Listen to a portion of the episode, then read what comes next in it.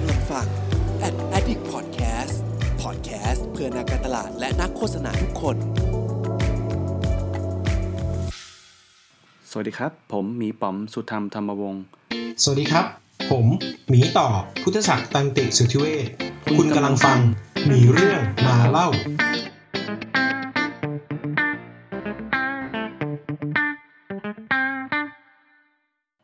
สวัสดีครับผมหมีป๋อมสุธรรมธรรมวงศ์นะครับแล้วก็นี่คือรายการมีเรื่องมาเล่านะพอดแคสต์มีเรื่องมาเล่านะครับผมจะนำเสนอเกี่ยวกับเรื่องของ UX แล้วก็ Data โดยมีโคโฮสต์อีกคนนึงนะครับชื่อพี่ต่อเนอะก็จะสลับหมุนเวียนหรือว่าอาจจะมานั่งคุยด้วยกันอยู่เป็นประจำนะครับกับเนื้อหา UX แล้วก็ Data แล้วก็รวมถึง Product และ Culture เพราะว่าเราทั้งสองคนเนี่ยเคยทำงานในบริษัทเดียวกันมาก่อนแล้วก็เราเชื่อว่า UX กับ Data เนี่ยสามารถที่จะขับเคลื่อนทำให้ Product ตรงนี้เกิดขึ้นได้จริงแล้วก็ดีต่อผู้รับส่งมอบงานไปนะครับวันนี้ก็จะเป็นเนื้อหาอีกอันนึงที่เราเชื่อว่าน่าจะเป็นประโยชน์ต่อคนที่ทำงาน UX Data แล้วก็คนที่ทำงานในสายงาน Product นะครับโดยเฉพาะคำว่า Product Manager เลยเนาะวันนี้เนี่ยก็ผมชวนน้องคนนึงมานะมาชวนคุยกันนะครับเกี่ยวกับเรื่อง Product Manager แล้วก็น้องเนี่ยทำงานอยู่ที่บริษัท Jacudeo นะเนื้อหาเป็นยังไงเดี๋ยวผมจะให้น้องเข้ามาเล่าให้ฟังดีกว่านะครับก็เดี๋ยวเราจะต้อนรับอย่างเป็นทางการนะครับน้องเนียนะครับผมเรียกเนียแล้วกันนะครับจะได้ไม่ห่างเหินมากนะครับเนียจะต้อนรับเนียนะครับครับสวัสดีครับสวัสดีครับขอบคุณมากเลยที่ร่วมEP นี้นะเพราะว่าจริงๆเรา2คนก็พบปากกันมาน่าจะประมาณ2ปีหน่อยๆเนอะในคอมมูนิตี้ Product ด้วยคอมมูนิตี้ UX ด้วยนะเผื่อใครไม่ทราบเนี่ยก็เป็นหนึ่งในคนที่ขับเคลื่อนคอมมูนิตี้หลายๆอันนะมีทั้งตัว Product ด้วยแล้วก็มีทั้ง UX ด้วยเป็นหนึ่งใน Volunteer UX Thailand นะครับเอ้ยผมแนะนำเยอะไปแล้วผมว่าเดี๋ยวให้แนะนำตัวดีกว่านะครับก็ฝากด้วยครับเนี่ยแนะนำตัวด้วยครับตอนอะไรอยู่ตอนนี้ครับผมก็ชื่อเนียนะครับชัยพรตันติสุขารมครับปัจจุบันเป็น Product Manager ครับอยู่ที่ Studio ครับอันนั้นคือหลักๆเลยแล้วก็อย่างที่พี่ป๋อมเล่าว่าจริงๆก็ทำคอมมูนิตี้มาด้วยนิดนึงครับทำเป็นวอลันเทียร์อยู่ของ UX Thailand ครับแล้วก็หลังๆนี้ทำของ Product มากขึ้นละไปจอยทีม Product Tank Bangkok ครับโอเคเพื่อเป็นการรีเลทต่อผู้ฟังนะผมว่าอันนี้ผมเชื่อเอาเองนะเพราะว่าที่ผ่านมาผมเองก็ไม่ได้สตาร์ทมาเป็น UX เลยไม่ได้มาเป็น PO เลยอะไรเงี้ยผมเชื่อว่าหลายๆคนที่ฟังอยู่เนี่ยน่าจะมีเหมือนกับว่าความตั้งใจอยากที่จะทำงานสายนี้เนาะแล้วก็อยากจะลองดูว่าเอ๊ะเส้นทางฉันเนี่ยมันจะสามารถไปถึงตรงนั้นยังไงได้บ้างหลายๆครั้งผมเลยมันจะตั้งคำถามว่าเรียนด้านไหนมาแล้วก็ทำงานอะไรมาก่อนหน้านี้เนาะเป็นเจตนาที่อยากจะให้ผู้ฟังเนี่ยจะได้รู้สึกว่าเอ๊ะรีเลทไปด้วยกันว่าอ๋อถ้าเกิดทำงานแบบนี้หรือว่าเรียนมาสายนี้แบบนี้ได้เนี่ยก็สามารถทำงานลักษณะแบบนี้ได้เช่นกันอะไรเงี้ยครับก็อาจจะรบกวนเนียเล่าให้ฟังหน่อยว่าช่วงเรียนหรือว่าก่อนหน้านี้เนี่ยตั้งแต่เรียนมาจนถึงเป็น PM ที่ Scudio เนี่ยมีเส้นทางยังไงบ้างมีเจอร์นี่ยังไงบ้างครับได้ครับก็ผมจบIT มาครับก็คือคณะเทคโนโลยีสารสนเทศที่ลาดกระบังครับก็คือเรียนจริงๆก็เรียนเหมือนพวกวิทยาการคอมวิศวะคอมครับเรียนเขียนโปรแกรมเรียนเน็ตเวิร์กเรียน Business Intelligence เรียน Database อะไรพวกเนี้ยครับก็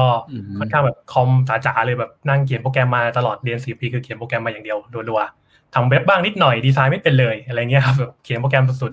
ๆครับก็คือแบบคอมล้วนๆตอนจบมาก็เป็นโปรแกรมเมอร์ครับเขียนแบบแบ็คเอนด์เลยใช่แบ็คเอนด์เขียน Java จำได้เลยตอนนั้นทำองค์กรใหญ่ด้วยก็คือแบบเป็นบริษัทใหญ่แบบอยู่ในเซต50อะไรอย่างนี้เลยครับแบบทำแบ็คเอนด์ให้สมาชิกร้านสะดวกซื้อแห่งหนึ่งอะไรเงี้ยครับ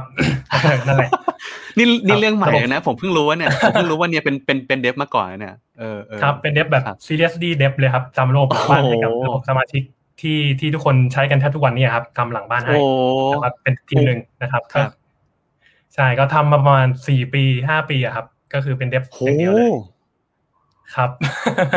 เรื่องใหม่อ่ะเนี่ยผมไม่เคยรู้มาก่อนเลยไม่เคยถามเนียนเรื่องนี้เหมือนกันอันนี้เผื่อคนฟังอยู่อาจจะรู้สึกว่าผมเฟคนะแต่จริงๆนะผมเพิ่งรู้จักเนียนเรื่องนี้เหมือนกันนะครับต่อเลยครับยังไงต่อครับเป็นเดฟมา4ปีแล้วเป็นยังไงต่อครับเป็นเดฟมาแบบ4ปีครึ่งน่าจะของที่นี่นะครับก็คืออยู่บริษัทเดียวมาแบบ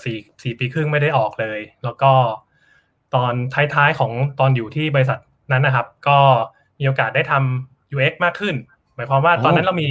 เหมือนเราได้คอนเวิร์ตจากทีม back end ที่ทำหลังบ้านสุดๆเขียน database เขียนโปรแกรมเขียนพวกเนี้ยแล้วเขาเห็นอาจจะเห็นว่าเราเริ่มแบบคุยกับคนเยอะขึ้นมั้งเราไปนำเสนอได้เรามีความสามารถหรืออะไรสักอย่างเขาอาจจะเห็นอะไรในตัวเราก็เลยแบบคอนเวิร์ตเราไปอยู่ทีม mobile ครับตอนนั้นก็คือเขียน mobile app ด้วยเขียน iOS app ครับใช้ Swift ใช่ก็เลยเขียนโปรแกรมเขียนแอป iPhone เป็นครับแล้วก็เป็นแบบไปตั้งทีม mobile กับตั้งทีมโมบายกับบริษัทก็คือแบบเป็นคน2คนแรก3คนแรกที่แบบเป็นทีมโมบายของบริษัทอะไรเงี้ยครับแล้วตอนนั้นก็คือแบบยังไม่มีงานเพราะว่าเรายังไม่รู้ว่าจะทำแอปอะไรก็แบบทำแอป internal ใ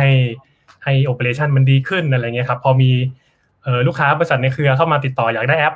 อ่ะก็เป็นโอกาสละที่แบบโอเคทั้งบริษัทมีดีไซเนอร์ทั้งหมด0คนครับที่เหลือเป็นเดฟหมดแล้วอยากได้แอป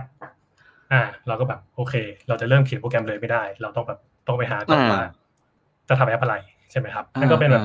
เป็นจุดเริ่มต้นของผมที่ได้เข้ามาอยู่ในวงการ UX ผมถูกฟอร์สให้ต้องไปหาความรู้ด้าน UX อ๋อโอเคโอเคใช่เพราะดีไซเนอร์ไม่มีแล้วทีมก็มีอยู่ 2-3 คนผมก็เลยแบบโอเคงั้นได้เดี๋ยวผมไปหาเรื่อง UX มาให้พี่ผมไปดูก่อนว่าเขาทำอะไรกันยังไงรีเสิร์ชกันยังไงเพอร์โซน่าคืออะไรพวกนี้ครับก็เลยเริ่มหาความรู้เริ่มเข้าคอมมูนิตี้ของ UX ตอนนั้นก็คือไปเป็นคนฟังใช่ตอนนั้นคือแบบไปมีตอัพในฐานะคนฟังเฉยๆแล้วก็เริ่มรู้สึกสนุกกับเรื่องนี้มากขึ้นก็เลยแบบเฮ้ยเป็นวอลันเทียร์ดีกว่าไปช่วยเขาอะไรเงี้ยเราแบบไปเกาะหาความรู้เขาจะได้ความรู้เพิ่มขึ้นด้วยก็เลยแบบจับพลัดจับผลูมาประมาณนั้นครับงั้นนิดนึงว่าตอนที่เป็นโมบายเดฟเนี่ยตอนที่เราไปหาความรู้เรื่อง UX อ่ะพอโอเคผมเชื่อว่าเนี่ยต้องได้ความรู้มาแน่นอนจากคอมมูนิตี้จากการไป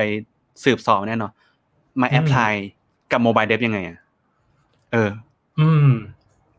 ก็ผมไปหาความรู้มาทั้งไปคอมมูนิตี้เนาะไปอ่านบล็อกแล้วก็ตอนนั้นไปเจอเรื่องดีไซน์สปรินท์ครับน่าจะเป็นแบบเพิ่งรู้จักได้ยินคำว่าดีไซน์สปรินท์ครั้งแรกก็คือแบบไปอ่านบล็อกเจออะไรพวกนี้ครับแล้วก็ใช้เวลาอ่านเสาร์อาทิตย์แล้วก็ทำสรุปทำทุกอย่างวันจันทร์ไปทำงานเดินไปหาทีมบอกว่าพี่เรามารันดีไซน์สปรินท์กันเพราะเรายังไม่รู้ว่าเราจะทำอะไรนะครับแค่บอกว่าอยากมีแอปกับสิ่งนี้อะไรเงี้ยผมก็แบบไม่รู้แหละถึงผมจะเป็นเดฟผมก็แบบพี่มารันดีไซน์สปรินท์กันเถอะผมก็พยายามจัดเซกชันมันจะเป็นดีไซน์สปรินท์แบบไม่สมประกอบนิดนึงนะพี่คือจะเป็นแบบไอเดียชั่นนิดหน่อยมีรีเสิร์ชนิดหน่อยเอ็กซ์เพิร์ทแบบไปหาความรู้โง่ๆมาอะไรเงี้ยแล้วก็แบบได้ UI คร่าวๆมาแล้วก็แบบมาดอทโหวตกันนิดๆอะไรเงี้ยเพื่อให้ได้ว่าแบบไอเดียUI ตั้งต้นว่ามันน่าจะเป็นประมาณนี้นะมันสร้างยังไงแล้วก็เอาไปคุยกับลูกค้าอีกทีนึงอะไรอย่างเงี้ยครับก็คือแบบพยายามทำทุกอย่างเพื่อให้ของมันเกิดละกันไม่ได้มองว่าตัวเองเป็นเดฟหรือเป็นอะไรแต่พอเรารู้สึกว่าเรามีความรู้เรื่อง UX ไปอ่านอะไรพวกนี้มาแล้วก็มันน่าจะเบเนฟิตกับเราด้วยเพราะว่าเราจะได้ออกแบบแอปที่มันง่ายขึ้นสะดวกขึ้นรู้ว่าต้องออกแบบอะไรอะไรอย่างเงี้ยครับก็แบบโอเคมาเริ่มทำสิ่งนี้กันก่อนดีกว่า UI นะผมก็ทำเองตอนนั้นผมซื้อSketchซื้อเองด้วยไม่ได้ขอบริษัทเพราะแบบอยากลองมากเลยเจ๋งเนอะคือมันเหมือนกับว่าผมว่าเนี่ยผมไม่รู้เดาเองนะผมว่าตอนนั้นเนี่ยน่าจะมีเป้าหมายอย่างเดียวว่าแอปต้องเกิดฉันเขียนโปรแกรมได้งั้นฉันเขียนโปรแกรมแต่เฮ้ยแล้วโปรเซสผลิตงาน UI ล่ะมันหายไปไหนโอเคทำไมไม่มีได้เป้าหมายของการทำแอปคือต้องทำยังไงก็ได้ให้มันขึ้นงั้น UI และ UX ฉันขอไปลองไปหาเพิ่มถ้าฉันทำได้ฉันจะทำอะไรแบบนี้เนอะถูกไหมใช่เพราะว่ามันเป็นเรื่องใหม่ของบริษัทด้วยตอนนั้นเพราะว่าเราไม่ได้มีแบบดีไซเนอร์จริงจังอะไรเงี้ยครับทุกแอปทุกอะไรที่ออกมาก็คือหน้าตาที่ดีไซน์เดฟทำมาหรือไปหาเทมเพลตมาใส่อะไรเงี้ยครับหรือแบบมันควรจะมีนะ UX อะไรเงี้ยผมว่าจุดเริ่มต้นน่ะมันไม่ได้มาจากการที่เนี่ยอยากเก่ง UX นะมันไม่ได้ผมดาวเองเหมือนกันนะมันน่าจะมาจากการที่เนี่ยมี ownership ต่อสิ่งนั้นเว้ยแล้วเนี่ยมองทุกอย่างว่าทำยังไงให้มันเกิดขึ้นได้มันก็เลยแบบเหมือนเฮ้ย UX ทำได้ เอ้ย UX มันทำให้ดีขึ้นได้งั้นฉันวิ่งไปหา UX อะไรอย่างเงี้ยนะอะไรประมาณนี้พี่ต้ามาดูด้วยนะครับใช่ใช่เพราะว่าผมรู้สึกว่าอยากทำให้มันเกิดแล้วก็เป็นอะไรที่ค่อนข้างชาเลนจ์ตัวเองในตอนนั้นนะครับว่าแบบเฮ้ยมันไม่มีดีไซเนอร์นะไม่มี UX ในบริษัทแล้วเขาอยากได้แอปตอนนั้นเป็นแอปเกี่ยวกับสุขภาพอยากทำสุขภาพให้คนดีขึ้นอะไรพวกเนี้ยครับแล้วก็ไปคุยกับลูกค้าวันแรกก็จะแบบลูกค้าอยากได้ทุกอย่างอยากได้นับก้าวเดินอยากได้นับจำนวนน้ำที่ดื่มอยากได้วัดแคลอรี่อยากได้วัดน้ำหนักอยากได้ขายของด้วยอะไรพวกเนี้ยก็ผมก็แบบเอ๊ะมันจะมีคนใช้เหรอวะอะไรแบบเนี้ยก็เลยไปซักเจสเขาว่าเฮ้ยพี่มาทำ UX กันก่อนดีไหมอะไรเงี้ยเราจะมาหา implement ชัดเจนก่อนดีกว่าอะไรเงี้ยครับก็เลยแบบเป็นจุดเริ่มต้นมาแล้วตอนนี้เจอร์นี่มาถึงตรงที่เมื่อกี้บอกว่าเป็นเรียนจบมาเป็นเดฟ4ปีกับร้านสักอย่างนึงแล้วก็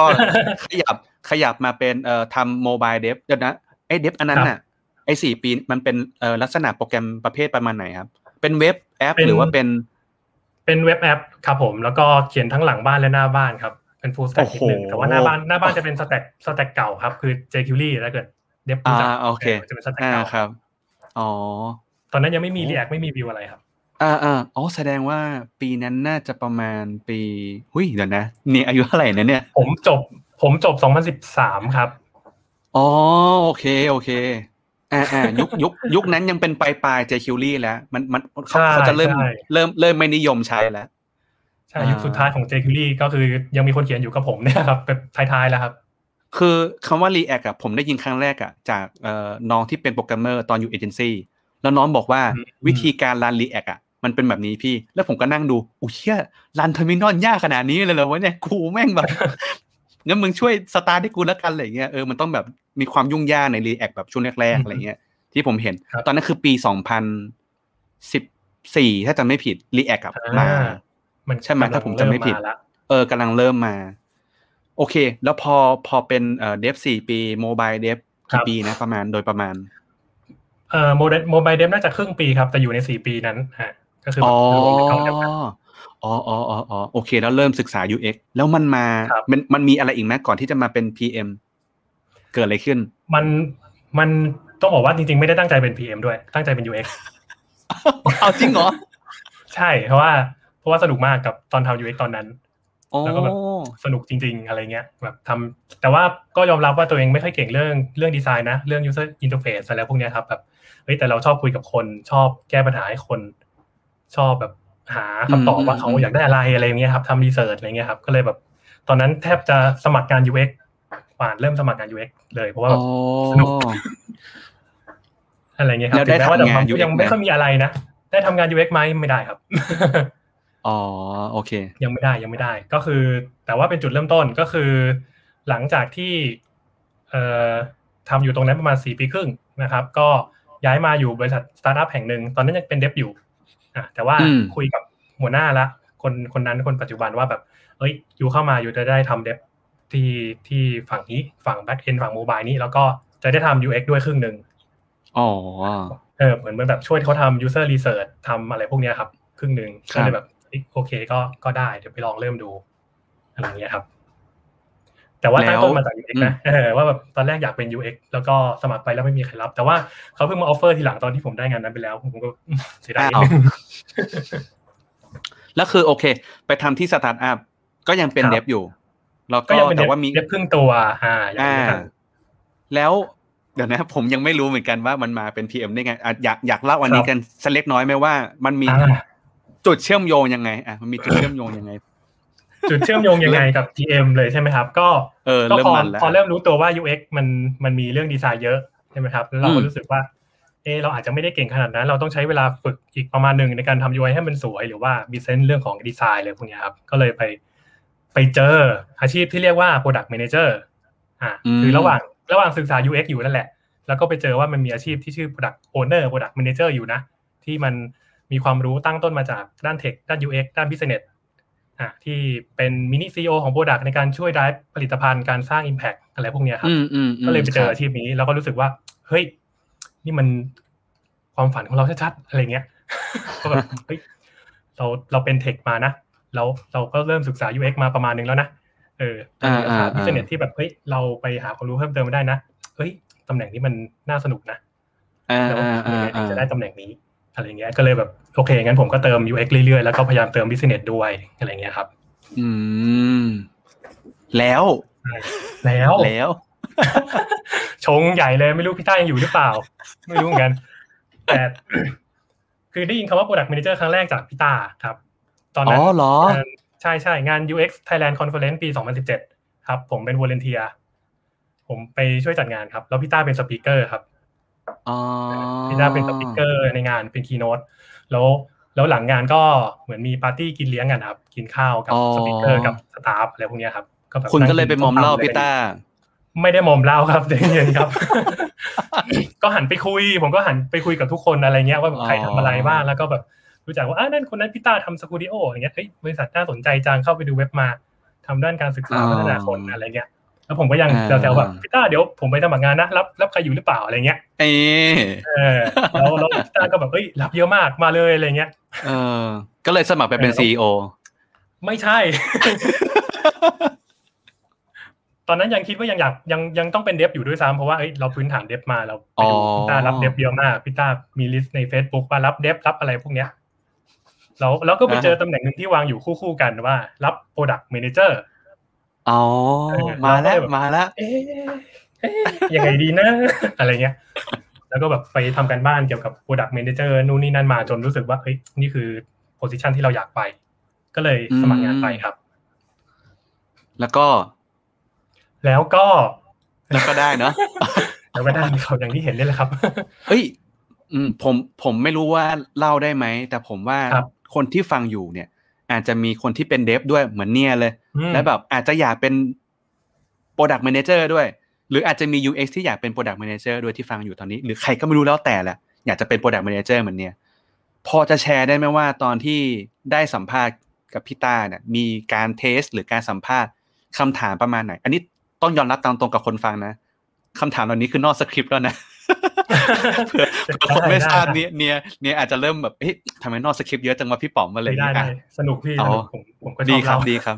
โอเคจัดมาก็แต่เขาก็ acknowledge เรานะว่าเรามีพื้นฐานเดฟมาแล้วก็เรียน UX มาแต่ว่ามาสัมภาษณ์ตำแหน่ง Product Manager นะก็จะคุยเรื่อง Product กันอะไรอย่างเงี้ยครับโจทย์จะเป็นว่าเขาให้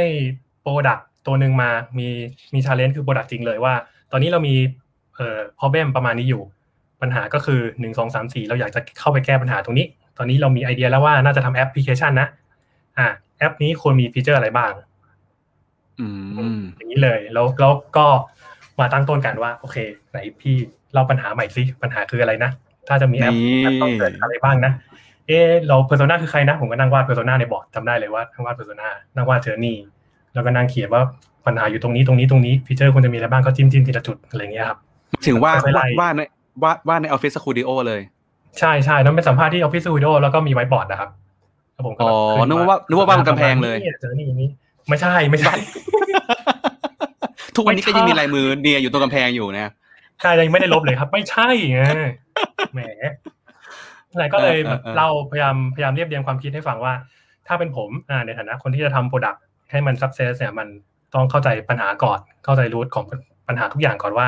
persona คือใครปัญหาคืออะไรเจอร์นี่ปัจจุบันเป็นยังไงแล้วอะไรจะทำให้เขา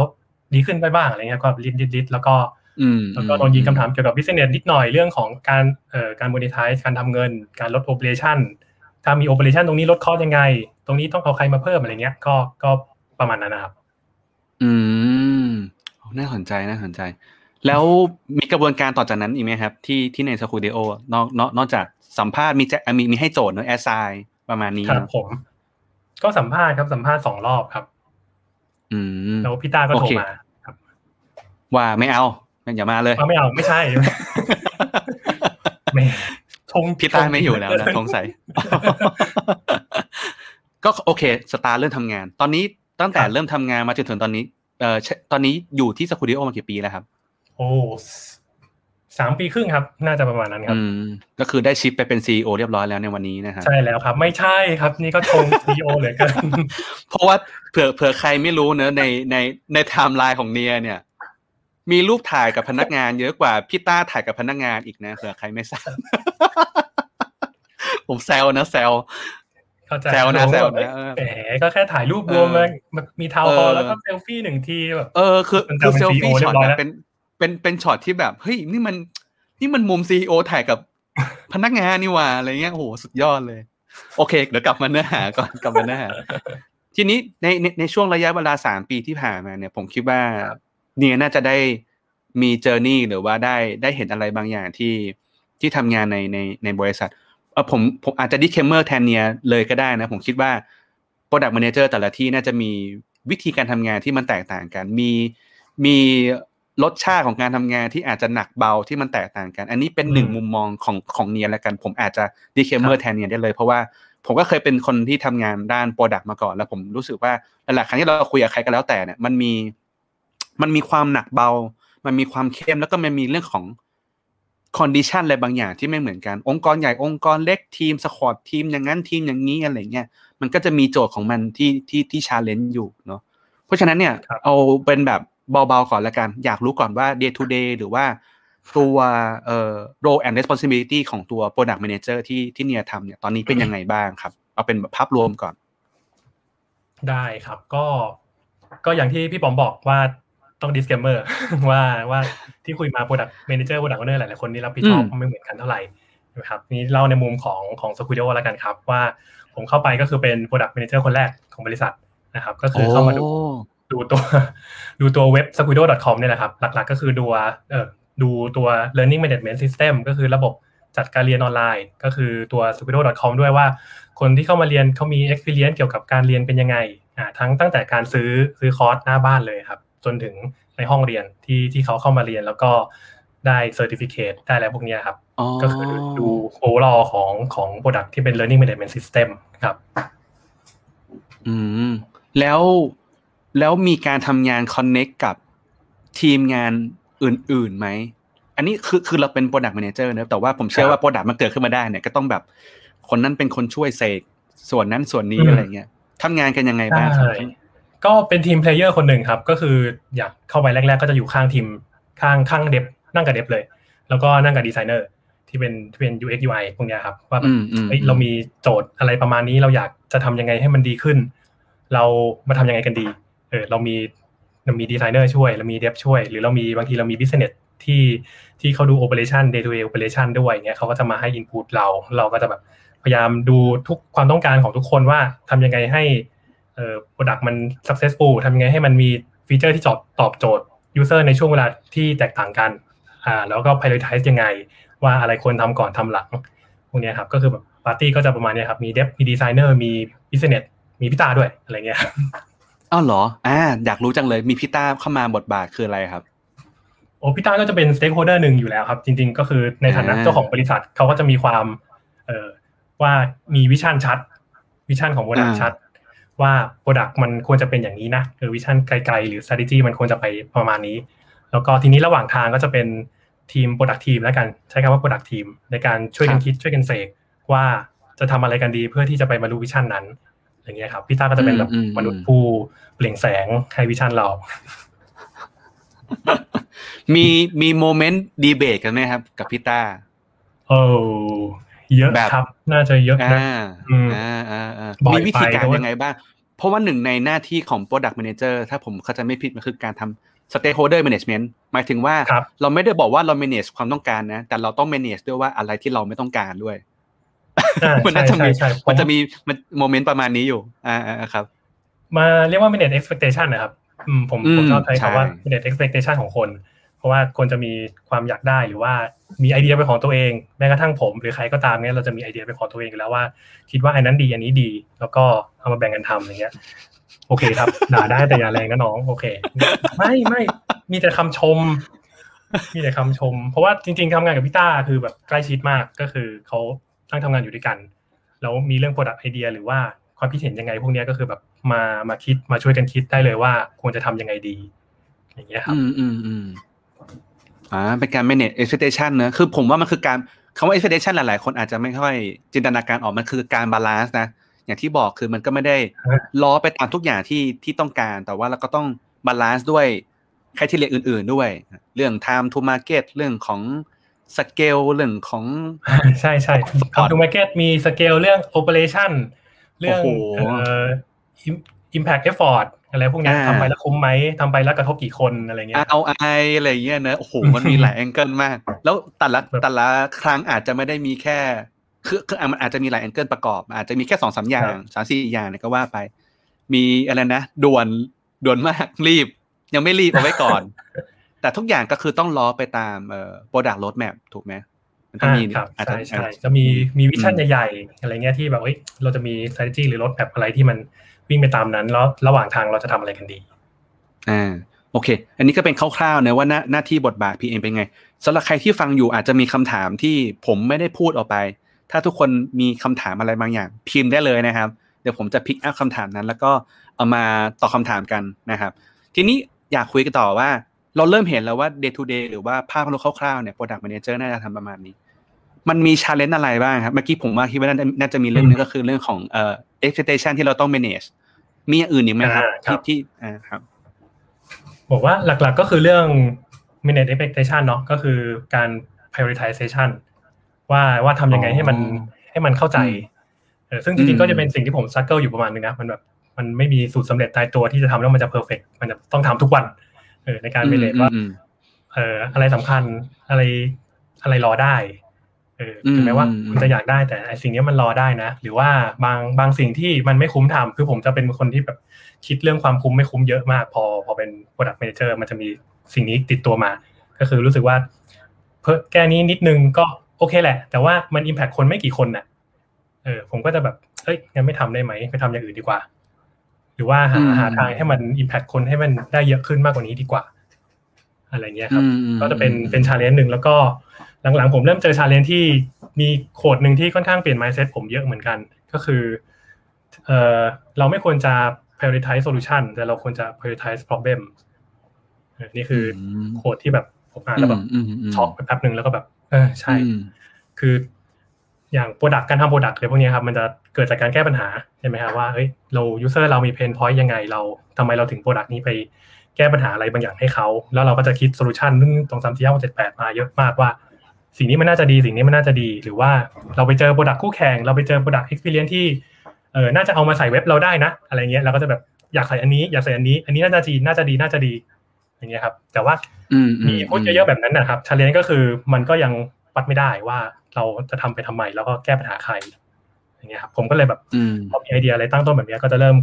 ขุดเยอะขึ้นว่าเฮ้ย why มันคืออะไรนะปัญหาที่แท้จริงมันคืออะไรนะแล้ว problem เนี้ยมัน worth ที่จะ prioritize หรือยังแต่การเป็นเริ่ม prioritize ตัว problem มากกว่าละถ้าปัญหานี้น่าแก้ก็แก้ปัญหานี้กันแต่ solution ค่อยว่ากันนะอะไรเงี้ยครับมีวิธีการยังไงที่ทำให้ตัวเองมั่นใจว่า problem ที่เรา prioritize มันมาไว้มันต้องแก้อันนี้แหละมีอะไรมาตัวเป็นตัวซัพพอร์ตบ้างมีอะไรเป็นตัวซัพพอร์ตบ้าง มีหลายๆอย่างหนึ่งก็คือ data อันนี้พูดชงไปเลยแล้วกันว่าบางครั้งเราคิดว่าปัญหานี้น่าแก้เราก็จะวิ่งไปดู data ก่อนว่ามันจริงหรือเปล่าเช่นว่าคนสมมุติเว็บ Scudio เพราะว่าเป็นเว็บการเรียนออนไลน์ใช่ไหมครับเรารู้สึกว่าคนซื้อคอร์สแล้วดองเยอะเราอยากแก้ปัญหานี้สมมติไม่รู้จริงหรือเปล่านะพี่ป๋อมว่าจะจริงก็ได้นะครับซื้อคอร์สแล้วไม่เรียนอะไรเงี้ยครับซื้อคอร์สแล้วดองเยอะแล้วก็ปัญหานี้น่าแก้เราอยากให้คนเรียนเราอยากให้คนมา engage กับแพลตฟอร์มเราแล้วก็จะมีความคิดว่าแบบคนไม่เรียนจริงหรือเปล่าเราต้องไปดู data ก่อนไปดู data ว่าสัดส่วนระหว่างคนที่ซื้อแล้วเรียนกับซื้อแล้วไม่เรียนเป็นยังไงถ้าเปอร์เซ็นต์มันดูไม่น่าแก้มากก็ตัดทิ้งหรือว่าไป prioritize อย่างอื่นต่ออย่างเงี้ยครับคือมัน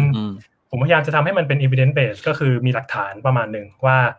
าถ้าเกิดมันเป็นปัญหาที่ customer เรียกร้องเข้ามานะก็จะมีหลอกว่ามี customer ขอเข้ามาจริง หรือเป็นฟีเจอร์ที่คิดว่าน่าจะ work ก็ไปดู data ประกอบประมาณนึงว่าเฮ้ยฟีเจอร์นี้มันน่าทำจริงหรือเปล่าอย่างเงี้ยครับโอเคมีคำถามนึงที่มันแวบมาในหัวผมนะคือตอนที่เราตอนที่ผมทำงาน product เนี่ยผมเชื่อว่าเลยนะ 100% product manager จะต้องเจอเหตุการณ์ที่ fail ครับมีวิธีการtake action ยังไงกับการ fail ตรงนั้นบ้างมี process ยังไงบ้างผมเชื่อว่า เดี๋ยวอนาคตเนี่ยน่าจะมี Product Manager ที่ฟังอยู่แล้วแบบกำลังเจอเหตุการณ์เฟลอยู่ก็ได้หรือแบบว่าอาจจะมีวิธีการรับมือที่แตกต่างกันเนี้ยก็ได้นะเป็นไปได้เหมือนกันพี่ต้าแอบส่งมาว่าโดนพี่ต้าดุเรื่องอะไรเซ็งที่สุดเอาเรื่องเฟลก่อนเอาเรื่องเฟลก่อนก็ด้วยความที่มันทำงานเป็น iteration อยู่แล้วครับผมมองว่าเรื่องเฟลคือแก้เร็วได้ถ้ามันเฟลปุ๊บเราจะได้เอามาแก้เลยว่างั้นสปรินต์ต่อไปหรือสเต็ปต่อไปมันควรแก้ยังไงพอรู้ว่ามันเฟลคือผมเป็นคนที่ยอมรับความเฟลได้เร็วเกินไปคือรู้ว่าเฟลก็เฟลแล้วก็พลิกมาทำกันต่อเถอะอะไรเงี้ยครับดีนะก็เป็นมนุษย์ปล่อยวางเร็วมั้งครับอะไรเงี้ยไม่รู้เหมือนกันแต่ก็คือพยายามเอามาเรียนรู้แหละว่าโอเคสิ่งที่เราเฟลไปหรือว่างานบางครั้งเราอาจจะคิดได้ไม่รอบคอบปล่อยไปแล้วมีบั๊กหรือว่าปล่อยไปแล้วยูเซอร์ไม่ adopt เท่าที่คิดไว้ conversion มันไม่ขึ้นอะไรเงี้ยครับมันก็จะแบบโอเคงั้นก็เก็บ data เก็บข้อมูลแล้วก็เอาไปทำเพิ่มเติมนิดหน่อยดีกว่าว่างั้นทำยังไงให้มันดีขึ้นเรารู้แล้วว่าไอ้สิ่งที่ปล่อยไปเนี่ยมันไม่ขึ้นแล้วทำยังไงให้มันดีกว่านี้ดีอะไรเงี้ยครับแล้วกับทีมนะครับคือโอเคหน้าที่ product manager อาจจะ forecast เห็นภาพรวมโอเครู้แล้วว่ามันมีข้อผิดพลาดแล้วกับทีมนะครับมีวิธีสื่อสารยังไงบ้างเรื่องกับเหตุการณ์ตอนนั้นอะไรอย่างเงี้ยกับทีมผมก็เซตโกมากกว่าครับเซตโกคือผมมองว่าทุกคนถ้าเห็นโกร่วมกันชัดๆนะครับเขาจะรู้ว่าไอ้สิ่งที่มันเฟลไปเนี่ยมันสามารถแก้ได้แล้วก็มีสเต็ปยังไงต่อให้เดินไปหาโกนั้นให้ได้อย่างเงี้ยครับเวลาคุยอย่างใน Jira Card หรืออะไรพวกเนี้ยผมจะเซตบรรทัดแรกคือ objective ก่อนแล้วก็เล่าโกให้ฟังว่าปัญหาประมาณนี้นะโกคือประมาณนี้นะเราอยากจะ achieve สิ่งนี้กันแล้วก็มี solution มาเสนอผมใช้คำว่าpropose solution ด้วยก็คือ solution ที่ผมคิดแต่ไม่รู้ว่าจะดีหรือเปล่านะแต่น่าจะประมาณนี้แหละถ้าเกิดมีอะไรเสริมได้อะไรเงี้ยครับว่ามาให้โกไปแล้วเขาจริงๆคือเชื่อว่าทุกคนไม่ต้องรอคำสั่งจาก PM อ่ะครับว่า PM บอก1 2 3 4ต้องทำอย่างนี้อะไรเงี้ยผมเขาโกชัดดีกว่าแล้วเดี๋ยวช่วยกันคิดใช่ๆๆๆตอน ผมไม่รู้แชร์ได้เปล่าแต่ว่าตอนอยู่ไวซ์ไซส์เนี่ยจะมีคุยกับตั้งมั้งคุยกับตั้งบ้างหรือคุยกับบางคนบ้างอะไรเงี้ยก็จะมีบางคนก็จะชอบพูดประมาณว่าจริงๆ Product Team ถ้าเป็นไปได้มันไม่ต้องมีหรอก Product Manager ถ้าเกิดทีมสามารถแบบเซลล์ organize ได้ประมาณนึงว่าเอ้ยต้องเรามีโกประมาณนี้มี Product Roadmap มี Product ประมาณนี้อะไรเงี้ยก็น่าจะสามารถเดินหน้าไปด้วยกันได้แต่ว่าผมว่า Product Manager Product Owner ก็ยังเป็นตัวแทนของตัวนี้อยู่เนอะยังเป็นการ make decision อยู่นะครับครับผมขอเพิ่มอีกเรื่องนึงก่อนที่เราจะแวะไปดูคำถามด้านข้างผมไม่แอบคิดเอาเองว่าผมไม่รู้ว่าเนี่ยเป็นหรือเปล่าแต่ว่าตอนที่ผมทำ Product เนี่ยผมจะมีเรื่องนึงที่ช่วงแรกๆที่ผมทำหนักใจมากเนื่องจากเราเป็นคนที่ทำโคดดิ้งมาก่อนด้วยแต่ผมทำฟอนต์นะผมไม่ได้เขียนโปรแกรมลึกๆแบบเนี้ยนะแต่ผมจบวิทย์คอมมานะแต่ผมทำแบบนี้ไม่ได้ก็คือทำแค่ฟอนต์แล้วก็ผมทำ UX มาก่อนที่จะเป็น PO ทำ UI ทำ Designer มาก่อนสิ่งหนึ่งที่มันจะทำให้ผมมารู้สึกอึดอัดใจมากคือพอเราไปเป็น PO ปั๊บหรือเป็น PM ปั๊บอะมันจะมีอะไรบางอย่างที่เรารู้สึกว่าเราอยากแก้แต่พอมันไปบาลานซ์ความคุ้มค่าปุ๊บอะไม่ได้ว่ะใช่ไหมผมไม่รู้ว่าเนี่ยเคยเจอเหตุการณ์นี้ไหมแบบอยากแก้ UX ให้มันดีแต่มันแบบมันต้องเทรดออฟกับอย่างอื่นมีเยอะมากเลยครับเยอะจนทุกคนบ่นเลยครับจริงๆมันเป็นความต้องการของแบบหลายๆคนในบริษัทด้วยแล้วก็ผมเองด้วยเงี้ยว่าผมโดนแซวอยู่บ่อยๆเลยว่าอะไรที่ขอมาเนี่ยทั้งหมดอยู่ในแบ็คล็อกรอไปมันก็ยังไม่มีเพอร์ตี้รอไปมีครับโอเคก็มีเหมือนกันครับ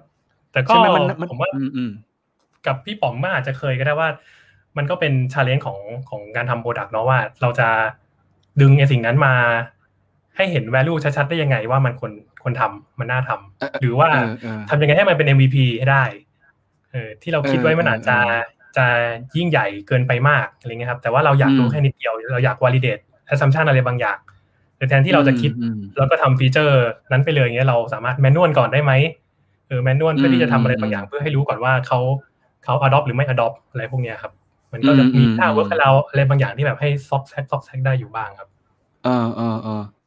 คือผมว่าไม่แน่ใจสำหรับคนที่ฟังอยู่อาจจะสมมุติว่าคนที่ฟังอยู่ยังเป็นมือใหม่แล้วก็กำลังอยากจะทำ PM นะผมอาจจะขออนุญาตแอดออนเนื้อหาเพิ่มเติมว่าการที่เราซีเรียสกันเรื่อง prioritize กันมากๆตอนนี้เนี่ยเพราะว่ามูลค่าของทีมเนี่ยตอน1สปรินต์เนี่ยมันมีมูลค่าที่สูงนะถ้านึกไม่ออกคือ developer สมมุติทีมนึงเนี่ยสควอดนึงอาจจะมีอยู่กันประมาณ4คน5คนและอาจจะมีดีไซเนอร์อยู่อีกประมาณ2คนสมมุติแบบประมาณ7คนน่ะจะต้องไม่เกิน9คน10คนประมาณนี้เนี่ยแล้วลองคิดดูว่ามูลค่าของสปรินต์น่ะคือสมมุติ1ครึ่งเดือนเอาแมนเดย์มาคูณกันต้องแมนเดย์มาคูณกันน่ะแล้วมันรวมกันแล้วอ่ะมูลค่าของที่ถูก deliver ออกไปอ่ะมันต้องสามารถคือมันอาจจะไม่ได้ compare กันเป๊ะๆในต่อ1สปรินต์หรอกแต่ว่า long term เป็นยังไงตอบโจทย์ product roadmap หรือเปล่าตอบโจทย์ product goal หรือเปล่าอะไรเนี่ยนั้นมันเลยเป็นสิ่งนึงที่เป็น challenge ของ product manager นะว่าเขาจะต้องบาลานซ์สิ่งนี้แหละในหัวตลอดเวลาแล้วก็ต้องพยายามถ่ายทอดให้ฟังด้วยว่าที่ฉันคิดน่ะมันเพราะว่าอะไรด้วยมันก็เลยเป็นอะไรที่ยากมากๆเลยนะโอเคเดี๋ยวเรามาแวะดูคำถามสักหน่อยนึงขอเป็นคำถามเดี๋ยวรอเล่นรอเล่นเอาไม่เอาพูดเล่นอ๋อโอเคอันนี้เนอะที่ทิวไผ่ใช่ไหมครับที่ถามทิวไผ่ครับเคย address solution แล้วทีมพัฒนาไม่ agree ด้วยหรือไม่ยอมทำให้ไหมครับ PM มีวิธีรับมือยังไงสถานการณ์สมมุตินะครับผมว่าน่าจะเจอบ่อยคือเหมือน PM มาขายบอกว่าเฮ้ยเนี่ยเราศึกษามาแล้วเราคิดว่าฟีเจอร์เนี่ยต้องทำแล้วlead dev อาจจะบอกทำไมต้องทำด้วยผมรู้สึกว่าไม่เห็นความคุ้มค่านะอะไรอย่างเงี้ยมีอะไรประมาณทำรับมือยังไงครับโอ้ยถ้ามั่นใจมากมันจะเอา data เป็นกลางด้วยนิดนึงหรือว่าevidence หลักฐานนิดนึงว่าทำไมมันถึงน่าทำจริงๆอะไรเงี้ยทำแล้วมันนะมีมี hypothesis โทษทีมี hypothesis ว่าเราทำสิ่งนี้นะแล้วตัวเลขที่เราตั้งไว้เมตริกตัวเลขที่เราตั้งไว้มันจะขยับประมาณนี้เพราะว่าเรามีหลักฐานว่าคนเข้ามาหน้านี้เยอะเพิ่มปุ่มนี้มันน่าจะคอนเวิร์ตตรงนี้เยอะเพราะว่ายูเซอร์เข้ามาเพอร์โซน่าประมาณนี้เขาน่าจะอย่างนี้อะไรเงี้ยอันนี้คือเป็นอินฟลูเอนซ์ประมาณนึงแล้วนะคือเราพยายามกล่อมเขาแบบเฮ้ยสิ่งนี้มันผมเข้าใจว่ารู้สึกว่ามันน่าทำนะแต่ถ้าเดฟมีความแบบไม่อากีหรือไม่เห็นด้วยอะไรพวกเนี้ยมันจะเป็นท่าที่เริ่มปณีประนอมละเดี๋ยวผมก็จะเป็นสายปณีประนอมว่าเฮ้ยแต่ผมอยากรู้เรื่องนี้จริงๆนะไม่ต้องทำเต็มสูบขนาดนั้นก็ได้ทำแค่นี้พอไหมแค่นี้ได้ไหมแล้วก็เราก็ตั้งโกเล็กๆสั้นๆว่าถ้าเราอยากรู้แค่นี้เราก็ทำแค่นี้ก่อนละกันให้มันตอบโจทย์อะไรบางอย่างที่เหลือเดี๋ยวไปแมนนวลเอาก่อนก็ได้อะไรเงี้ยครับก็จะเป็นมีท่าปณีประนอมประมาณนึงโอเคได้ครับส่วนคอมเมนต์อื่นๆเนอะพี่ต่อก็มาพูดเรื่องดองคอสคือจริงครับนะครับก็คนที่ซื้อแล้วไม่เรียนเท่ากับว่าเราไม่สามารถเก็บข้อมูลจากแพลตฟอร์มเขาได้ครับเราจะไปต่อยังไงครับเพราะว่าคนเขาไม่มาหาเราพี่ตาบอกว่ารอพี่ตาไปตอบนะครับ จริงๆก็เป็นโซลูชั่นที่มาด้วยกันกับพี่ตาและหลายๆคนในทีมแหละคือพี่ตาก็จะเป็นคนคิกออฟอะไรประมาณนี้มาเรื่อยๆผมตอบล่วงหน้าให้พี่ตาเลยก็ได้ว่าก็คือเราอยากรู้ว่าทำไมเขาถึงไม่มาเรียนใช่ไหมเราคนที่ซื้อคอร์สไปปุ๊บแล้วไม่เคยเปิดเลยเงี้ยถ้าเกิดเคยเรียนออคอร์สอะไรที่อื่นมันก็จะมีแบบพวก notification หรืออีเมลนะครับเด้งไปบอกว่าเฮ้ยคุณซื้อคอร์สแล้วนะคนอื่นเรียนไปเยอะแล้วนะอะไรเงี้ยแล้วเราจะ implement ฟีเจอร์แบบนี้เลยมันก็ทำได้แต่ว่าถ้าเราอยาก explore ก่อนในระยะแรกเนี้ยสิ่งแรกที่ผมทำก็คือตอนนั้นก็คือพี่ตาแนะนำมาก็คือให้แมนนวลไปเลยเอาลิสต์อีเมลที่มีเฉยๆเนี้ยมาแมนนวลส่งไปดื้อๆเลยว่าคุณเคยเรียนคอร์สนี้คุณเคยซื้อคอร์สนี้นะแต่คุณไม่เคยเข้ามาเรียนเลยเข้ามาเรียนหน่อยไหมแล้วก็ให้ผมเขาเรียนโง่ๆไปจบแค่นี้มันก็เริ่มดึงคนเข้ามา engage กับเรามากขึ้นได้แล้วก็เริ่มพิสูจน์ได้หน่อยนึงว่าเอ้ยมันมีบางคนที่อ่านอีเมลนะแล้วก็กลุ่มอาจจะเป็นกลุ่มน้อยหน่อยแต่ก็จะมีกลุ่มที่คนไม่อ่านอีเมลเดี๋ยวค่อยไปแท็กเกิลทางอื่นกันแต่คนที่อ่านอีเมลก็จะได้โซลูชันอะไรประมาณนี้ไปใช้อะไรเงี้ยครับครับโอเคแล้วรอพี่ต้าตอบในเอพิโซดพี่ต้านะครับครับโอเคอันนี้ของมิกเนาะเขาพิมพ์มาว่าคิดเห็นยังไงบ้างกับการที่มีคนบอกว่า PM เนี่ยเป็นคนที่โอนเรื่องproblem ส่วนดีไซเนอร์กับเดฟเนี่ยเป็นคนโอนเรื่อง solution อันนี้ผมแปลคำถามนี้ถูกไหม ถูกไหมน่าจะประมาณนี้นะคิดเห็นยังไงบ้างกับคำที่ว่านี้ก็เหมือนจะจริงใน day to day life อันนี้พูดแบบตรงๆก่อนว่าคนที่ช่วยไปคิดมาว่าควรจะทำฟีเจอร์อะไรดีเนี่ยก็จะเป็นฝั่ง discovery mode ใช่ไหมครับก็คือมี PM มี UX มีอะไรพวกนี้ในการหรือ data ที่ไปคุยว่าทำอะไรดีแล้วก็ขา delivery mode ก็จะเป็นขา designer ไปทำ design มาหรือขา dev ไปเขียนโปรแกรมมาอย่างเงี้ยครับก็จะเป็นมันฟังดูเป็นการทำงานปกติในช่วงระยะเวลาหนึ่งแต่พอมีอาจารย์มีสกรรมเข้ามาเงี้ยผมว่าตอนนี้ทุกคนเป็น product team แล้วทุกคนจะได้เห็นเรื่องของ discovery และ delivery ไปพร้อมๆกันแล้วมันจะทำให้ทุกคนให้ input ตรงไหนก็ได้เพราะว่าโซลูชันที่ดีบางทีมันไม่ได้มาจากแค่ PM กับดีไซเนอร์นั่งคิดด้วยกันบางทีผมไปคุยกับเดฟแล้วเขาก็จะมีท่าที่เร็วกว่าเพราะว่าเขารู้ว่ามันทำงานยังไงอะไรอย่างเงี้ยครับก็แบบก็คุยกันให้หมดได้แหละทำไมต้อง back and forth จะบอกว่า by function น่ะใช่แต่ว่าโดยการ grooming การสร้าง culture ทีมในการแก้ปัญหามันก็ควรไม่ใช่ที่ใครคนใดคนหนึ่งเนาะผมก็ยังมองว่าทุกคนมี diverse มีมุมมองของการแก้ปัญหาที่มันแตกต่างกันถ้าเราสามารถช่วยกันได้ผมว่ามันคือ member team อ่ะมันคือ team member ของ product กันแล้วนะครับโอเคขอบคุณสำหรับคำถามทุกคนเรามี goal ชัดๆแล้วแบบตั้ง goal ให้มัน motivate ประมาณนึงแล้วผมว่าทุกคนก็อยากจะไปให้ถึงได้ครับno matter what ก็จะแบบช่วยคิดใช่ถ้าเกิดตั้ง goal ดีๆลูกบอลจะไม่เข้าประตูด้วยครับทำไมครับพี่แซงมุกบ้างนะครับเพื่อเป็นการเนื้อหาจะไม่ได้เครียดนะครับทีนี้อย่างที่เราว่ากันมาตั้งแต่ตั้งต้นคนฟังอยู่น่าจะมีคนที่อยากเป็น Product Manager อยู่ Product Owner อยู่พอจะบอกได้ไหมครับว่าลักษณะคนๆเนี้ยลักษณะที่ดีเนี่ยควรจะเป็นยังไง PM ที่ดีหน้าตาเป็นยังไงครับ Product Manager หน้าตาที่ดีเป็นยังไง Product Manager ที่หน้าตาดีใช่ไหมครับผมก็ไม่เป็นผมนั่นแหละใช่ไหมนี่จะบอกเป็นแบบผมนั่นแหละตอนแรกเห็นลิสคำถามว่าแบบอยากเล่นมุกนี้จังเลยเล่นไปแล้วครับเล่นไปแล้วผมตอบครึ่งๆแล้วกันว่าเป็นโปรดักที่น่าจะทำงานกับคนแล้วคนชอบแล้วก็น่าจะเป็นจุดตั้งต้นที่ดีเพราะจริงๆผมก็มีอะไรต้องปรับปรุงอีกเยอะก็ยอมรับว่ามีหลายๆอย่างที่แบบต้องทำเรื่อยๆแล้วก็ยังไม่ใช่นิยามของ Product Manager ที่ดีซะทีเดียวอะไรเงี้ยผมคิดว่ามีหลายๆอย่างที่ต้องค่อยเป็นค่อยไปนะครับผมเลยคิดว่าจริงๆ Product Manager ที่ดีต้องเป็นมี people skill ประมาณนึงครับคนที่ people skill มันหลายๆอย่างเนาะมันไม่ใช่แค่การคุยกับคนหมายความว่าแบบการเข้าใจคนการมีคุม expectation เขาได้สามารถเนียนๆเข้าไปคุยแล้วก็ทำความรู้จักคนมากขึ้นได้จะได้เข้าใจกันมากขึ้นทำงานด้วยกันง่ายขึ้นสร้าง trust ที่ดีในการทำงานร่วมกันได้อะไรเงี้ยเพราะว่าการทำงานเป็นทีมครับก็จากทีมผมเองแล้วกันก็คือก็รู้สึกว่า trust ค่อนข้างสำคัญที่แบบมันจะทำให้เราไว้ใจในการปล่อยให้ใครคนใดคนหนึ่งทำงานที่มันเราให้แต่โกใหญ่ๆไปแล้วเดี๋ยวเขาไปฟิกเกอร์เอาหาส่วนหนทางเองแล้วเขาจะกล้าที่จะ come up with solution ที่เขาคิดว่าดีอะไรเงี้ยครับไม่รอเราสั่งไม่รอเราบอกว่าต้องทำ1 2 3 4อย่างเงี้ยครับมันเกิดจากการที่แบบเราเชื่อใจกันว่าไอ้คนนี้มันเก่งนะแล้วเราก็เชื่อใจอย่างนี้กับทุกคนในทีมว่าทุกคนในทีมเก่งหมดแหละเดฟเก่งดีไซเนอร์เก่งบิสเนสเก่งทุกคนเก่งแล้วเราเชื่อว่าเขาจะทำได้ดีแล้วเขาตั้งใจทำให้มันดีกับบริษัทอยู่แล้วแหละเขาไม่คิดร้ายกับบริษัทหรอกอะไรเงี้ยครับมันเริ่มมีความแบบเนี้ยอะไรเงี้ยมันก็ทำให้วายรู้สึกแบบเฮ้ยไว้เนื้อเชื่อใจกันเรามาลุยสิ่งนี้กันดีกว่าเนี่ยมันมีความแบบ people skill ประมาณนึงครับอันนี้จริงโอเคเมื่อกี้ถ้าเอาจากที่ฟังสรุปเป็นคำๆเนี่ยก็คือ1 empathize ตัวทีมเข้าใจพวกเขาแล้วพอเข้าใจเขาปุ๊บเนี่ยก็จะมี communication ที่เป็นแบบภาษาของแต่ละคนเนาะเพราะเราต้อง connect หลายคนมากไม่ได้มีแค่ UX กับ designer ไม่ได้มีแค่ UX กับ programmer อีกอาจจะมี business อีกที่ต้องไปคุยใช่ครับภาษาเขาอีกอะไรเงี้ยต้องคุยภาษา business อีกอะไรเงี้ยซึ่งผมคิดว่าทักษะของ PM น่าจะ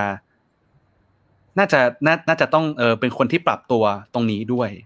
กับการสื่อสารกับการพูดดีครับเมื่อกี้มีคำถามป๊อปอัพมาเร็วๆอันนึงเคยถ้าเกิดไม่เคยก็ไม่เป็นไรนะแบบข้ามได้นะครับเคยเจอเหตุการณ์ที่ว่าแก็บ communication มั้ยครับ ยังไงครับพี่ขยายความหน่อยครับหมายถึงว่าสื่อสารไปแล้วแล้วเขาอาจจะไม่เข้าใจหรือว่าทำอะไรบางอย่างที่ไม่ตรงกับที่เราตั้งใจไว้อะไรเงี้ยเอาเคสแบบไหนก็ได้นะเคสแบบไหนก็ได้นะครับไม่อาจจะไม่ต้องเป๊ะๆประมาณนี้หรอกแต่แบบก็สื่อสารใหม่ครับว่าจริงๆมันเป็นมันดีกับเราพี่ทำให้เขาเข้าใจมันดีกับเรามันดีกับการทำงานเป็นทีมเดียวกับ product team อะไรเงี้ยครับก็เคยมีไหมมันก็มีบ้างที่อาจจะสื่อสารผิดที่ทำดีไซน์ฟีเจอร์อะไรไปอย่างนึงแล้วก็เลยเถิดว่าไม่ได้ต้องการเยอะขนาดนี้อะไรพวกเนี้ยมันก็มีบ้างแต่ว่าทางที่ดีคือมันคือปรับความเข้าใจสื่อสารใหม่มากกว่าเพราะว่าสุดท้ายแล้วมันต้องวินทั้งสองฝั่งมันไม่ควรจะแบบทิ้งให้ใครรู้สึกไม่ดีอะไรเงี้ยมันอาจจะเป็น personality ของผมนิดนึงก็ได้นะผมไม่ค่อยชอบทำให้ใครแบบอัพเซตอะไรเงี้ยครับผมว่าทุกคนก็ไม่อยากให้ใครอัพเซตแหละแต่ว่าแค่วิธี treat อาจจะไม่เหมือนกันอะไรเงี้ยนะครับโอเคผมขออนุญาตแวะมาดูคำถามสักเล็กน้อยนะมีคำถามว่าเคยเจองานที่มีความ general base ไหมครับเหมือนหัวหน้าห้องที่ทำงานอะไรก็ได้ที่เป็นบล็อกเกอร์แล้วไม่มีคนทำเพื่อพุชให้โปรดักต์ออกไปได้มันยังควรเป็นหน้าที่ของ PM อยู่ไหมทำบ่อยมากเลยครับ เยอะครับ ก็มันมีทั้งข้อดีและข้อเสียคือด้วยความที่พอเป็น personality ของ PM มันจะมีเทียบที่ผมคุยกันหลายๆคนนะครับมันจะมีความเป็นมนุษย์แบบนี้ทั้งนั้นเลยอะแบบอยากทำอะไรก็ได้ให้ของมันสำเร็จอะไรเงี้ยครับแต่มันก็จะเป็นข้อเสียของเราด้วยก็คือมันจะกระทบเวลาเราแล้วก็มันจะทำให้เรา busy โดยที่มันไม่ได้ productive มันจะ busy เฉยๆอะไรพวกเนี้ยครับมันอยู่ที่สเตจด้วยครับว่ามันเป็นสเตจในส่วนตัวนะก็คือเป็นสเตจที่พร้อมสเกลหรือยังหรือว่างานอะไรบางอย่างที่มันเป็นงาน general base พวกเนี้ยแบบทำครั้งเดียวจบแล้วมันก็จบไปถ้างานประมาณนั้นผมก็ทำก็ครั้งเดียวจบก็จบไปก็ไม่เห็นเป็นไรเลยแต่พอมันเริ่มสเกลมันเริ่มแบบปัญหานี้มันจะมาทุกวีคละ2ชั่วโมงอะไรเงี้ยก็จะเริ่มหาโอเปอเรชั่นให้มันละว่าควรจะแก้ปัญหานี้ยังไงดีมันไม่ควรจะมาอยู่ที่ผมตลอดไปอะไรเงี้ยครับโอเคครับทีนี้คำถามต่อมาของเกตครับคำถามต่อมาของเกตนะผมพยายามจะลองแปลด้วยความเข้าใจให้มากที่สุดนะคือเขาบอกว่าในความคิดของคุณเนี่ยคิดเห็นยังไงกับการที่ product นึงเนี่ยมี product manager มากกว่า1คนครับที่แบบว่าแชร์ decision making ร่วมกันในทุกๆสเตจเลยแต่ว่าเป็นการเพื่อ brainstorming กับgather data gather information มีมากกว่า1 product manager ใน product ใช่ไหมครับก็คือ more than one product manager per product and share decision making at every stage ฮะถูกไหมถูกไหม brainstorming and gather information น่าจะเข้าใจตรงกันมา อันนี้พี่ป๋อมน่าจะเสริมได้ดีกว่าคือของ Studio ยังไม่มีสเตจที่แบบ Product Manager Room หลายๆคนใน Product เดียวเหมือน Facebook อะไรพวกเนี้ยครับ Facebook แบบ Product เป็น100คนอย่างเงี้ยครับผมว่าตอนนี้ยังอยู่ในสเตจที่แบบ1 Product Manager 1 Product หรือหลาย Product อยู่อย่างเงี้ย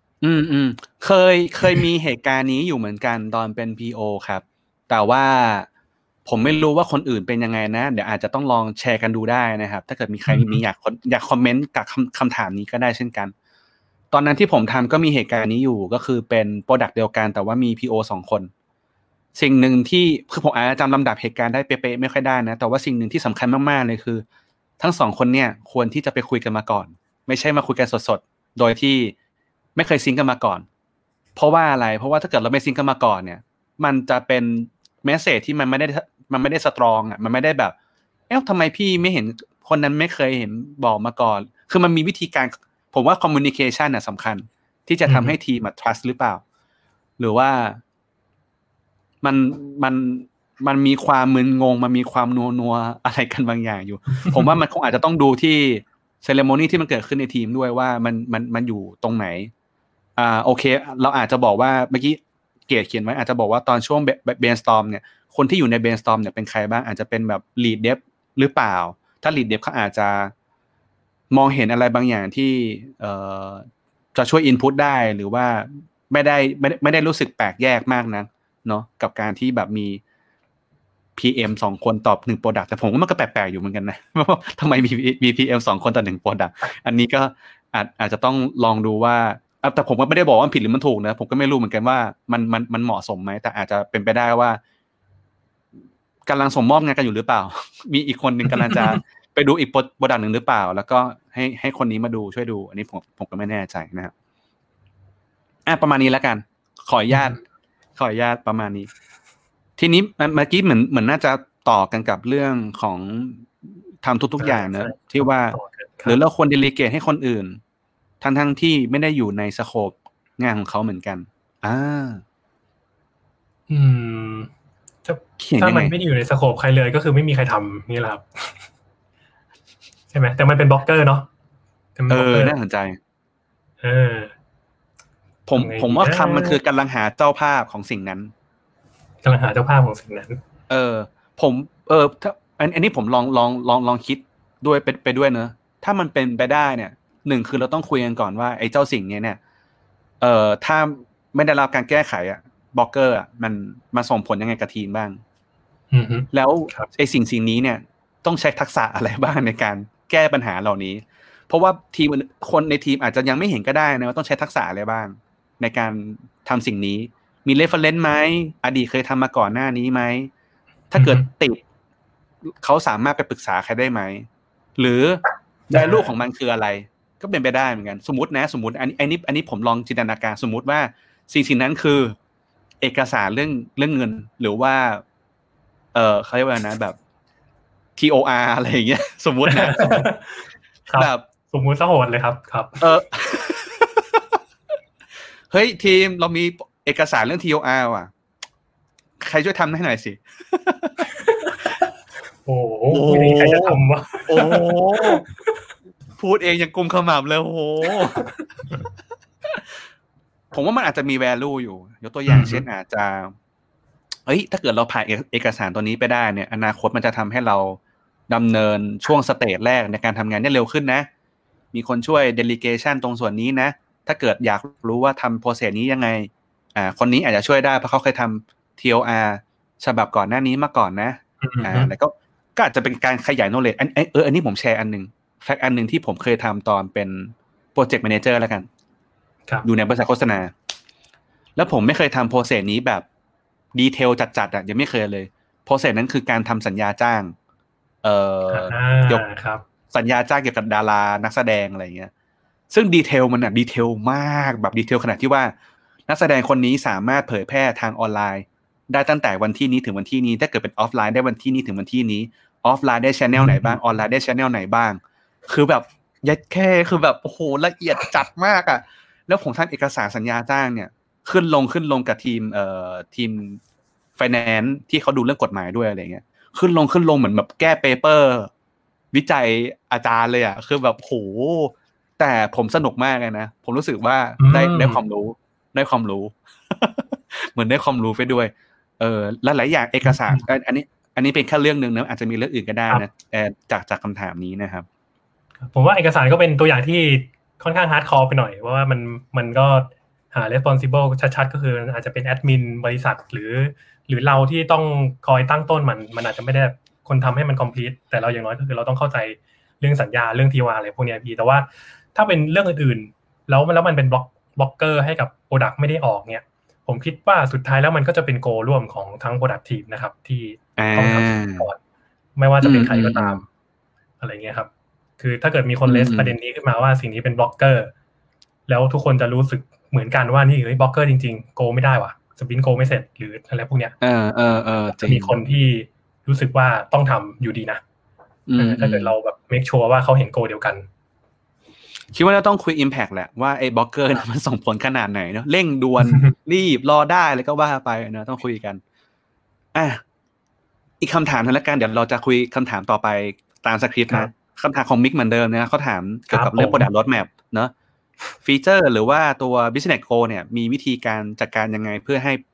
ไปตาม Roadmap ที่ต้องการบ้างอะไรอย่างงี้น่าจะถามว่าไม่ใช่น่าจะถามว่า Product Roadmap ทำ Product Roadmap ที่มีฟีเจอร์อยู่ในนั้นหรือมี Business Goal อยู่ในนั้นตั้งต้น Roadmap ด้วยฟีเจอร์หรือ Business Goal น่าจะประมาณนี้ทำทั้ง2อย่างครับก็ทุกฟีเจอร์มันต้องมีเหมือนมี OKR ตอบอะครับว่าโกใหญ่ของฟีเจอร์นี้มันคืออะไรเพราะเราคุย OKR มาแล้วเนาะว่าเฮ้ยเราจะดันเมตริกตัวนี้หรือว่าตัวนี้มันจะทำให้อะไรมันดีขึ้นงั้น business goal มันต้องตอบแน่ๆมันไม่มีฟีเจอร์ที่มันไม่มี business goal มันต้องไปหามาให้ได้ครับไม่งั้นมันจะเป็นฟีเจอร์ที่มันไม่มี impact อะไรหรือเปล่าฟีเจอร์ก็คงต้องคุยด้วยนั้นเรื่องสตอรี่ของมันนะว่ามันตอบโจทย์ business ยังไงตอบโจทย์user ยังไงบ้าง impact ของ user มันส่งผลยังไงต่อ product เรามันตอบโจทย์ product roadmap อะไรก็ว่าไปประมาณนี้อ่ะมันก็อาจจะมีบ้างนะถ้าเกิดจะมีฟีเจอร์ที่มันอาจจะ business goal น้อยหรือแก้ operation หลังบ้านแก้ technical debt อะไรพวกเนี้ยใช่กำลังจะพูดอยู่เหมือนกันมันก็มีบ้างแต่ว่าที่พยายามลองทำกับทีมก็คือแบ่งเปอร์เซ็นต์ทำมากกว่าครับว่าสปรินต์นึงอ่ะจะแบ่งให้สัก 10% ในการทำสิ่งนี้อะไรเงี้ยครับที่เหลือก็ดันให้เสร็จโกไปเนี่ยครับใช่ๆๆๆๆผมมีอีกอันนึงนะคิดว่า UI ไม่สวยแบบเดสคริปต์แล้วแก้ก็ได้แก้ไปอะไรเงี้ยเคลียร์นี่กันสักหน่อยนึงเรื่องนี้ก็เรื่องนึงเหมือนกันนะคือตอนช่วงที่ผมทำก็จะแบบเดฟจะเริ่มบอกแล้วว่าตอนเนี้ยโค้ดเริ่มไม่ค่อยเป็นระเบียบขอการรีแฟกเตอร์หน่อยอะไรเขาบอกอยู่ทุกวันเลยครับนะครับโอเคทีนี้เมื่อกี้ผมมีป๊อปอัพเรื่องนึงแต่ลืมไปแล้วขออภัยไม่เป็นไรเรื่อง operation มาครับเรื่อง operation เรื่อง technical debt ว่ากันก็ได้ประมาณนั้นคือแค่เมื่อกี้ผมอาจจะน่าจะกำลังจะบอกประมาณว่ามันก็ไม่ได้มีเรื่อง business ตรงๆขนาดนั้นเนอะแต่ว่ามันจะมีเรื่องoperation หรือว่าถ้าทำฟีเจอร์นี้แล้วมันจะเซฟชีวิตงานของทีมงานได้ประมาณนึงนะทำออโตเมทอะไรบางอย่างให้กับทีมได้หรือแบบมีปุ่มกอดให้กับ product manager เอาไว้ deploy อะไรบางอย่าง ผมเกลียดคำนี้มากเลยแต่ว่าตอนนั้นเขาใช้กับคำนี้กับผมว่าพี่ป๋อมเอาปุ่มกอดมาแล้วกันนะเผื่อแบบอยากจะทำอะไรโอเคประมาณนี้ใครผมว่าคนที่ฟังอยู่กับที่เคยทำงานกับผมนี่เขาต้องขำแน่นอนว่ามึงพูดประโยคนี้ออกมาได้ยังไงเนี่ยโอ้ผมว่าเราน่าจะตอบคำถามเรื่อง UX เรื่อง challenge ไปบ้างแล้วเหมือนกันนะมีงั้นลองสืบอีกสักหน่อยว่ามี challenge อะไรบ้างกับการทำงานของ UX บ้างหรือว่ากับ data บ้างที่ผ่านมาครับรวมๆเลยก็เอากับ UX เป็นหลักก่อนแล้วกันนะอยู่ในรายการพี่ป๋อม UX นะครับก็จริงๆ PM กับ UX มีความถือโคใกล้ๆกันอยู่ว่ามันจะมีความว่าแบบเราอยากจะดันเมตริกตัวนี้ขึ้นเราอยากจะรู้สึกว่าอยากให้ conversion ตรงนี้เพิ่มขึ้นอยากให้คนมา spend time ในสิ่งนี้เพิ่มขึ้นอย่างเงี้ยครับงั้นเราจะคุยกันด้วยโกเสมอคุยกับ UX ว่าเรามีโกอะไรประมาณนี้อยู่นะรถแมพมันประมาณนี้นะแล้วก็ปลายทางเราอยากเห็นประมาณนี้แต่ว่าระหว่างทางเนี่ยยังขมุกขมัวอยู่มันอาจจะต้องไปรีเสิร์ชเพิ่มนิดนึงมันอาจจะต้องไปทำเทสหน่อยอะไรเงี้ยเดี๋ยวไปช่วยทำให้หน่อยแล้วก็มาคุยกันอะไรเงี้ยก็แบบพยายามตั้งโกร่วมกันเพื่อให้เห็นปลายทางร่วมกันแล้วก็จะได้ทำงานร่วมกันได้แต่มันก็จะมีชาเลนจ์อยู่บ้างครับก็แล้วแต่ประสบการณ์ของแต่ละคนละกันอย่างของผมก็จะเจอไม่รู้ดีไซเนอร์อยู่แถวนี้หรือเปล่านะขอเผาหน่อยน่าจะมีมีตังอยู่นะเมื่อกี้ไม่รู้ตังยังฟังอยู่หรือเปล่านะครับตังเก่งตังน่ารักครับต่อก็มีหลายๆครั้งที่ดีไซเนอร์ก็จะมีความอยากทำให้มันสวยอยากทำให้มันแบบเพอร์เฟคสมบูรณ์แบบอะไรเงี้ยครับเขาก็จะไปคิดมาแบบตั้งแต่โฟลเดอร์แต่ต้นจนจบจนมาแบบสวยเช้งสวยมากแล้วเราก็ใช้เวลาเยอะกับมันจนสุดท้ายแล้วมันต้องแก้อยู่ดีมันต้องมารีไวซ์มาคุยกับบิสเนสไปอยู่ดีอะไรพวกนี้ครับมันก็จะเป็นชาเลนจ์ที่ทำยังไงให้เรากับดีไซเนอร์แบบเซตโกให้เห็นชัดตรงกันแล้วก็ทำยังไงให้เข้าใจถึงการทำงานแบบค่อยเป็นค่อยไปทำทีละสเต็ปทำแบบทีละเล็กทีละน้อย MVP แล้วก็อิเทเรตไปเรื่อยๆอย่างเงี้ยไม่ต้องแบบทุ่มพลังทำจนสวยเช้งครั้งแรกแล้วก็ต้องมานั่งแก้ซึ่งก็เข้าใจเนเจอร์เขาที่เขาแบบเป็นดีไซเนอร์เนาะเขาอยากทำให้มันดีให้มันสวยทำแบบVisibility by Frame มาก็จะรู้สึกหงุดหงิดตัวเองนิดนึงอะไรเงี้ยแต่ว่าแบบก็เอาเท่านั้นก่อนเพราะเรายังไม่ชัวร์ว่าจะทำจริงหรือเปล่ามันไม่คุ้มนะอะไรเงี้ยก็จะมีแบบ challenge ที่แบบต้อง back and forth ประมาณนึงกันครับนี่ก็ challenge ของ UX ที่ทำงานด้วยกันเนาะแล้วมี data มั้ยมีมุมไหนบ้างมั้ยเบาๆหรอก็จริงๆใช้ data ไม่ได้มีถึงขนาดว่ามี data scientist หรือ analytics อยู่ในทีมนะครับก็คือ Studio ก็คือมีพวก มี Product Analytics มีติดมี Channel มี Google Analytics Facebook อะไรพวกเนี้ยครับแล้วก็ไปดู data มากกว่าว่าเราอยากพัฒนาตรงนี้เพิ่มเราไปดู data ตรงนี้อะไรยังไงเราไม่ได้มีแบบมี data in team ที่จะแบบคอยฟาดฟันกับเราขนาดนั้นก็เลยแบบยังไม่ได้แบบมี challenge ชัดอะไรขนาดนั้นพี่โอเคก็มีคือเรียกว่ามันมีแต่ว่าจะเป็นlight weight ในการที่เอาไว้ make decision สำหรับการเดินหน้า product อะไรบางอย่างอยู่เนอะแล้วก็ตัว product ของที่เนี่ยถืออยู่มันก็มีการ track ตัว data อยู่แล้วเนอะนะครับโอเคงั้นเราเดินทางมาถึงช่วงคำถามสุดท้ายแล้วเพราะว่าตอนนี้เราเดินทางมาประมาณเกือบชั่วโมงนะครับว้าวชั่วโมงกว่าแล้วพี่ครับก็เผื่อวันนี้มีคนฟังอยู่เป็นอาจจะอยากจะเป็น PM แล้วอยากจะเฮ้ยโหเหมือนพี่เนียเลยเนี่ยผมฟังแล้วเนี่ยอยากทำตำแหน่งนี้แล้วอยากจะสมัครงานแล้วอะไรเงี้ยมีคำแนะนำยังไงบ้างหรือว่าเขาคิดว่าเขาต้องเตรียมตัวยังไงบ้างหรือเขาต้องอ่านข้อมูล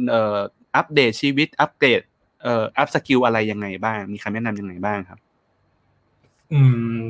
ถ้าย้อนกลับไปถึงตัวเองตอนนั้นนะครับก็จะมีคำตอบที่ทุกคนน่าจะรู้อยู่แล้วล่ะก็คืออ่านเยอะๆพยายามแบบอย่าหยุดเรียนอะไรก็เรียนเข้าไปเถอะมันน่าจะมีประโยชน์ในสักวันนึงอยู่แล้วล่ะมันไม่มีอะไรที่เรียนแล้วมันไม่ได้ใช้ก็ตั้งแต่ผมเป็นเทคเป็นเดฟมาก่อนแล้วก็เรียน UX เรียน Business เรียนเรื่อง Soft Skill เรียนหลายๆอย่างด้วยตัวเองอะไรเงี้ยครับมันเป็น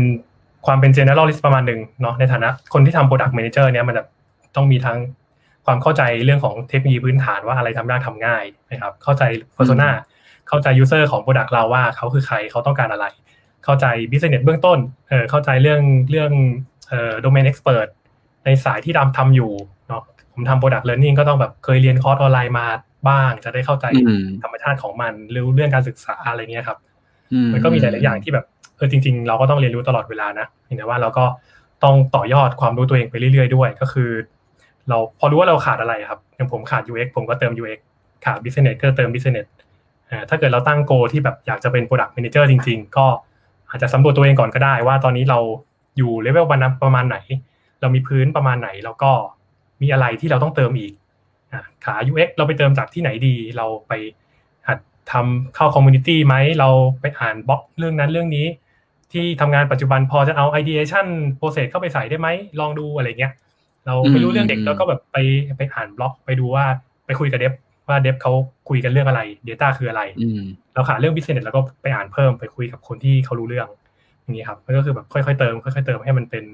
ป็นคนที่เป็น PM ที่เราสมบูรณ์แบบมากขึ้นอะไรเงี้ยครับผมอาจจะลองจินตนาการถึงคนที่คิดว่าเขาน่าจะเพียงพอแล้ว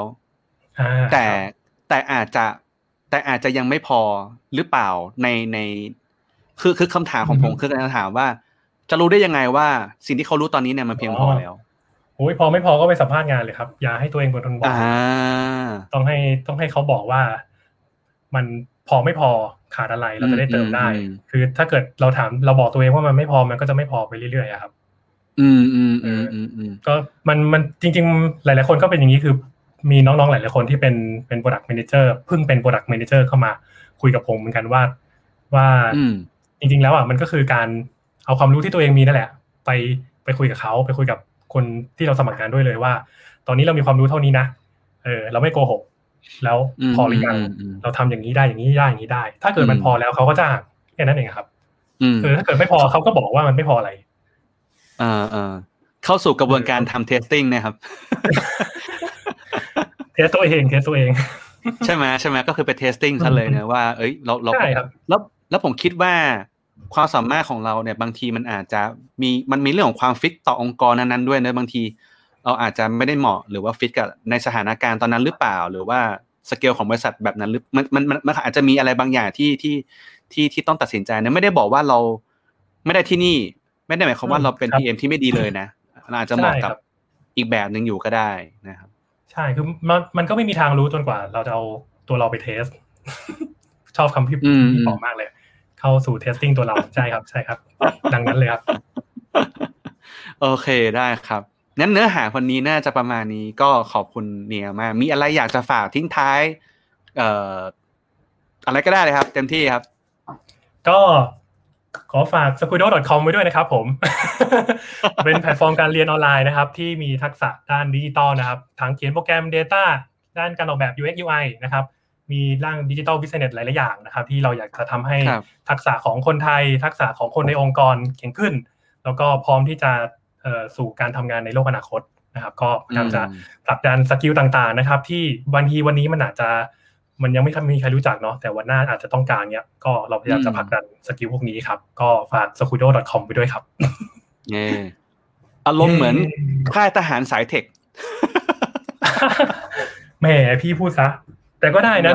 มีบูตแคมป์ครับบูตแคมป์มากมายครับมาเข้าค่ายกันครับ